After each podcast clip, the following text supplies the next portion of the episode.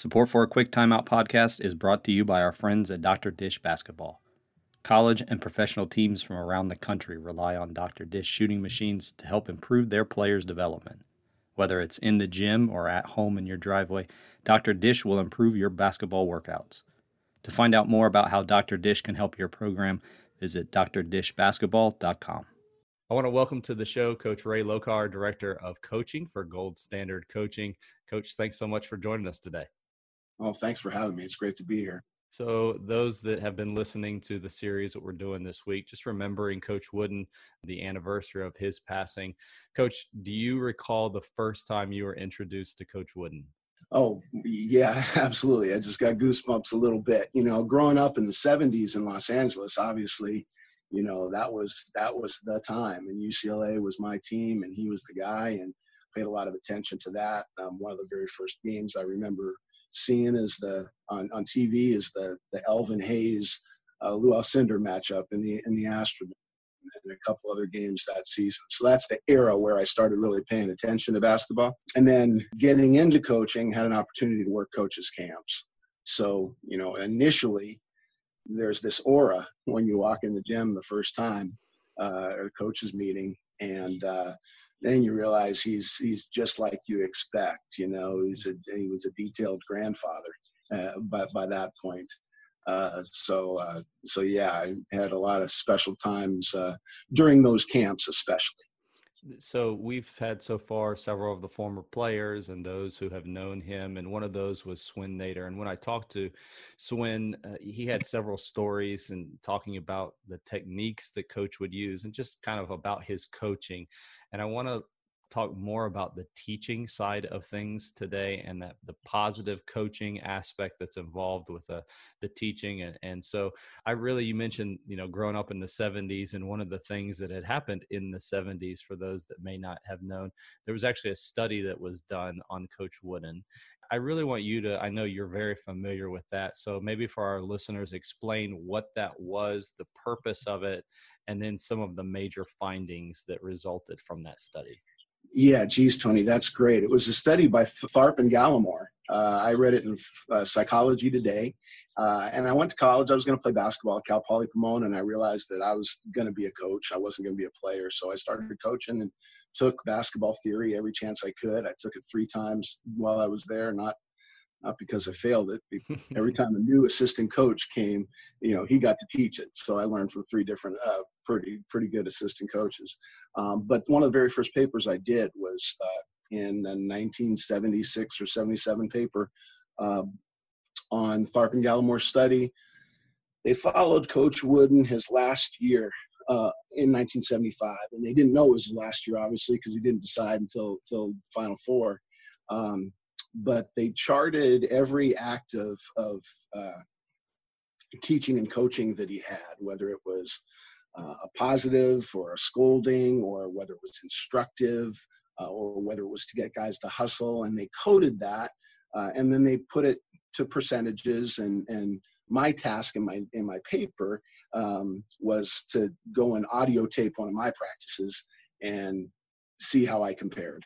And I realized how much time I wasted not teaching mm-hmm. uh, and saying things that you know weren't necessary and interesting and so that formulated the way that i coached early early in my career when i was in my early 20s when i got to coach uh, at coach wooden's camps after a couple of breakfasts he'd have breakfast at 6.45 every uh, with anybody that wanted to come you know any of the coaching staff. Uh, so never missed one of those. I remember after a, a few days and being comfortable I pointed out that his scolds and his praises were pretty equal. You know, you you kind of get this image of coach as you know being this nice grandfatherly guy, and he wasn't so much. You know, he was demanding and and he didn't lavish praise on guys. And one of his points was, um, especially starters, right? They're going to get enough praise. You know, he tried to think about praising his uh, you know substitutes a little bit more and so I, pointed out that it, it, was it was about one to one. It was really wasn't that different. And he said something that I'll never remember and I, I never forget. He said, "When you take the time to teach your boys there's an implied belief that they can achieve. And that belief is praise in itself. And I said that in my head in, in coach's voice, and I hear exactly the way he said it and how he said it, he intended to say. So to me, he was telling me, you, you need to teach more, right? And when you teach, that fills a, a, player's personal bank account, you know, and uh, and they can achieve more. So um, took that forward in my coaching a little bit, uh, and then in about 2005, uh, I became involved with Positive Coaching Alliance, and uh, one of the big principles there, this magic ratio that was studied up at the University of Washington on praise versus you know negative connotations negative talk and uh, five to one was the ratio that they were trying to get to and i'm thinking back now to tharp and gallimore study and i'm thinking coach was one to one mm-hmm. but coach thought that teaching was praise mm-hmm. so i went back to the paper and i added all of the acts of teaching to all of the positive praises and comments that contained positive messages and it was just about five to one. It, was pretty amazing that it came out that way, uh, while not intended to be that at all. And then when you go back and study all sorts of people, whether it's Tarkanian or Summitt, uh, it really comes down to to those figures, and that's kind of where the, the sweet spot that I try to get coaches to think about. Mm-hmm. Uh, one of the things that I was just reading last night, because I, I, had looked at that study as well, going through grad school and had done some research on it. And I saw a follow up to it. And one of the things they said, if they could go back and do it again, which I think they actually did at one point go back and kind of look over it, but said, we wish that we had talked and gotten more data in regards to talking to players and talking to the coaches for the very reason that you just mentioned. I think sometimes coaches they have the reasons for why they're doing it but unless you ask the questions as to why they're doing it others may not necessarily understand it. The reason i brought that up is so explaining more and kind of looking more into not just what coach wooden did but then for us today when we say this is zooming out now positive coaching teaching the ratio that you just mentioned there what should that look like for us today? And maybe what did it look like for Coach Wooden then? You've already touched on some of those things, but for even for us, kind of more practical application, what should that look like in our practices today? Yeah, well, you, you can't get wrong, go wrong just by teaching and coaching, right? Just by teaching. Um, so to me, that kind of takes all of the, I don't want to say emotion, but judgment out of it, right? I would start every practice, whether people like it or not, you know, the, the three man weave and Coach Wood as well, and he'd do his five line footwork drills. And a lot of the beginning of our practice was similar to, to his. And I don't use the weave because we're ever going to do that in a game. It doesn't transfer at all, but it gets you passing, it gets you moving, it gets you passing and catching. And I wanted it to get us thinking as well. I wanted to get us focused.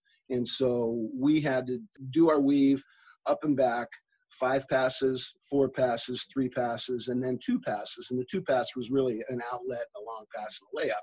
But we had to do it the whole time without the ball hitting the floor and without missing a layup. And if we didn't, we had to start again. I remember hearing Ralph Miller at a clinic, you know, if you can't pass and catch, you know, there's no sense in going on to the next thing, right? And so his practices started similar. I figured if it was good for, you know, Coach Wooden and Ralph, you know, maybe I'd give that a try as a young coach, and it stuck. So, you know, the the the focus on perfection was was really important to me, and and explaining to them that you know the reason that we make mistakes often is because there's pressure and we're we're in a hurry, and coach's biggest mantra was to be quick but don't hurry mm-hmm. so you know we would we would get them to focus a little bit more and when they would make a mistake in my early days, I'd rant and rave. How could you throw that pass? How could you miss it? My first three sentences had nothing to do with the play.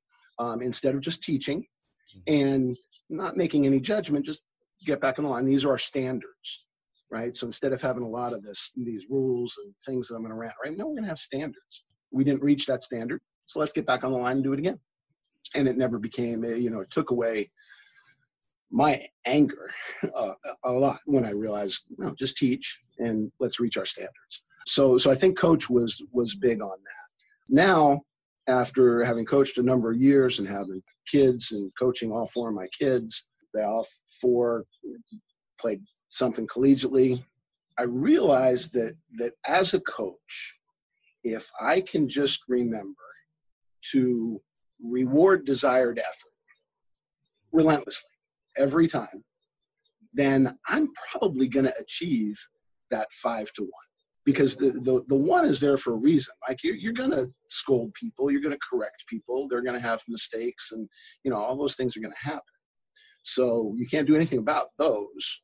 So you need to make up for it with a lot of the positive memories. And, and it's not just what you say right? It's all of the things, right? You give a kid a T-shirt, you put his arm around him, pat him on the back, tell him he did a good job. I mean, that's three, four, you know, things right there, right? Smile at him, use the name in a positive tone.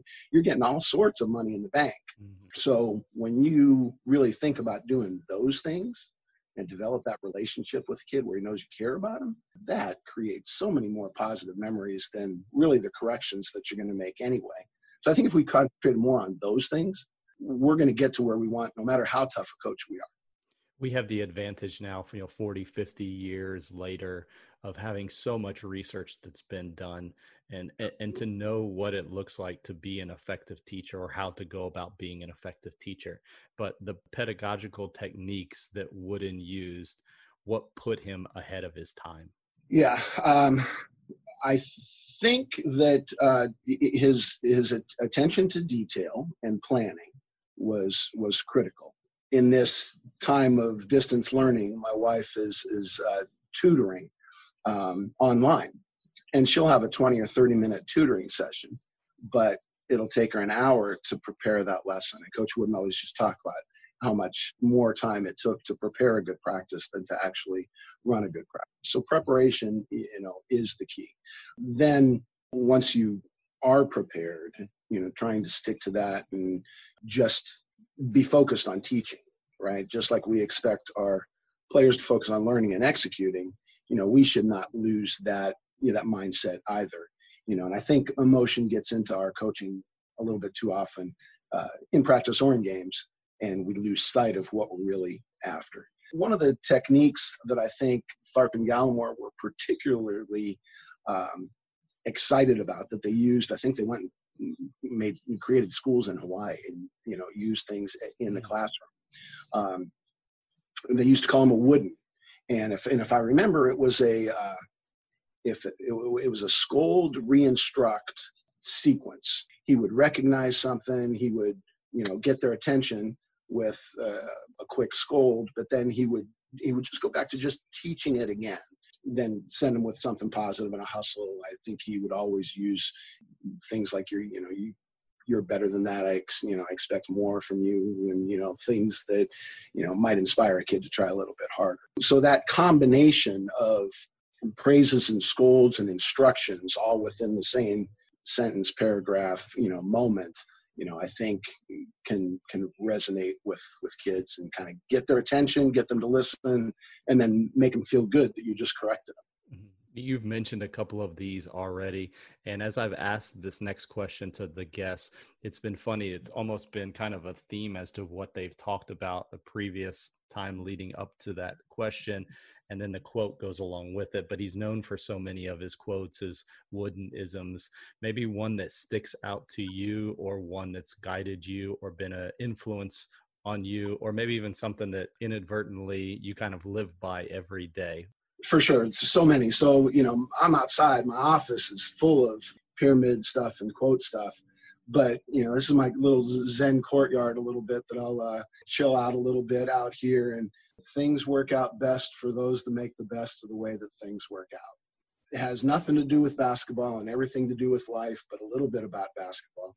That was one from a young age that just guided guided my life more so than my coaching right mm-hmm. that whatever happens happens now let's make the best of it and what are we going to do next and that could be a possession right? Well, we didn't we didn't execute that very well on offense. We better play well on defense. Let's make the best of it. Or made a mistake at work, something happened.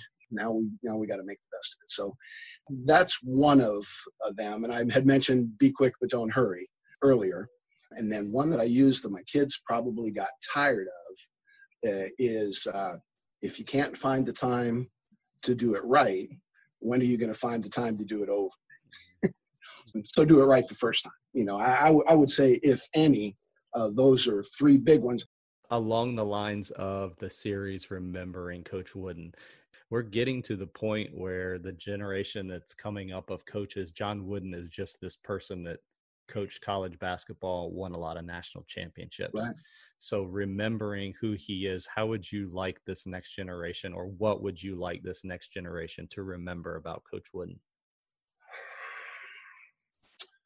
So o- over time, one of my biggest realizations is that if you really focus on, on the simple things, you have a better chance of success.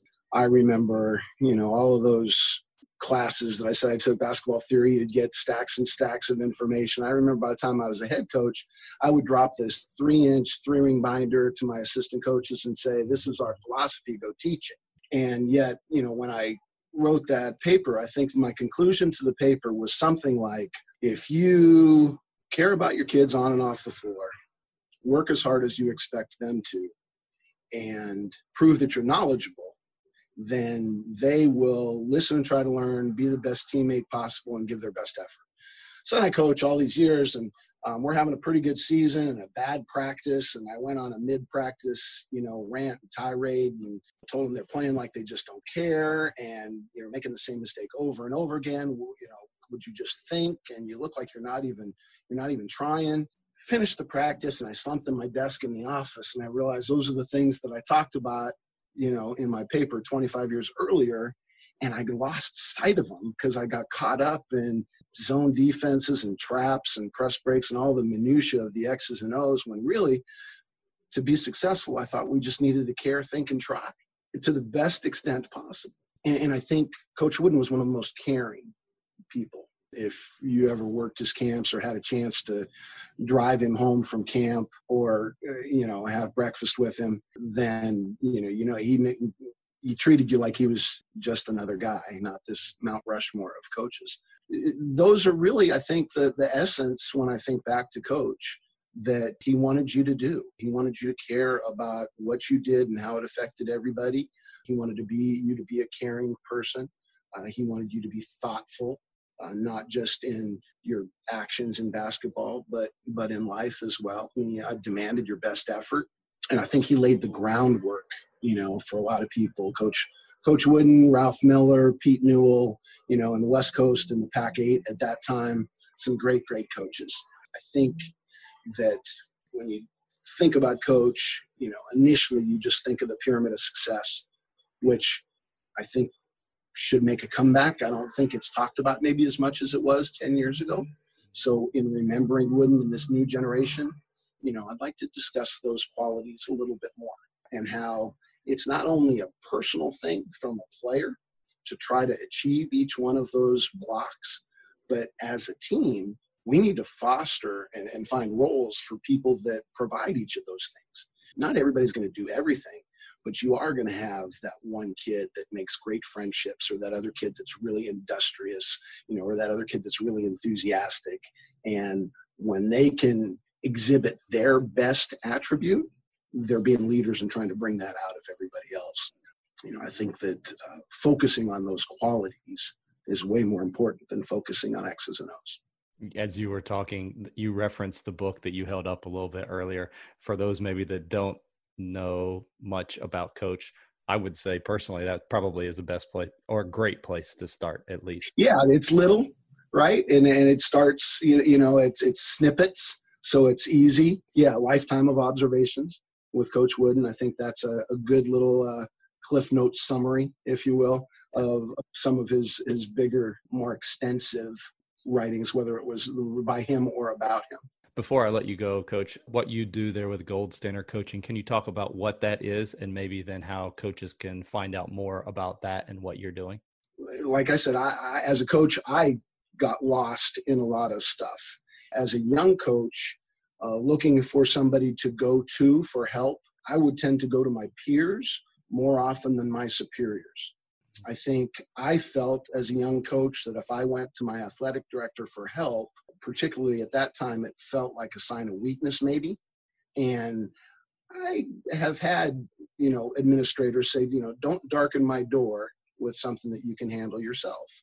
So it's not always welcoming, even though they say it's an open door policy, mm-hmm. right? Just don't come in and, you know, waste my time. Because there's so many things that administrators and athletics need to do. As I moved into athletic administration, I realized that. So I want to be that in-between person. Gold standard coaching, what we try to do is to give talks and provide some information, but then be an on-campus president, make uh, presence and and make site visits and be available to coaches from a mentoring perspective. Um, I, I have no authority over any of the coaches. I have no hiring and firing. Uh, I'm not a double agent. I'm not going to go mm-hmm. and tell the athletic director what you said, but I want to be available. And if we want to talk about practice planning or discipline or coach parent relationships, uh, we can help do some of those things. Uh, sometimes we'll do a climate survey for the whole program, what teachers, coaches, and parents and players all think about what's going on in the program, meet with focus groups, and then develop a plan over the course of a year. So it's really a year long consulting thing where I might do some of the things that an athletic director doesn't have the time to do in in those regards. Um, so sometimes it's just uh, it's just uh, you know seminars and talks, and sometimes it's much deeper than that with the consulting aspect and goldstandardcoaching.com. And I'm at Coach Loke on Twitter, which is the easiest place to start, right? Just at Coach Loke. Has a lot of great stuff on Twitter, so make sure that you go follow him. Coach, thank you very much for joining us today. That was fantastic. Yeah, thanks for having me. It was a pleasure. I look forward to following you as well. Just really quickly, if you haven't heard yet about Anchor, it is the easiest way to make a podcast. It's free. There are creation tools that allow you to record and edit your podcast right from your phone or computer. Anchor will even distribute your podcast to Spotify and Apple Podcasts and other platforms so your show actually gets heard. You can even make money from your podcast no matter the size of your audience. It really is everything you need to make a podcast all in one place. So download the free Anchor app or go to anchor.fm to get started. That'll do it for this episode. Thanks so much for listening. We'll talk to you again at the next time out.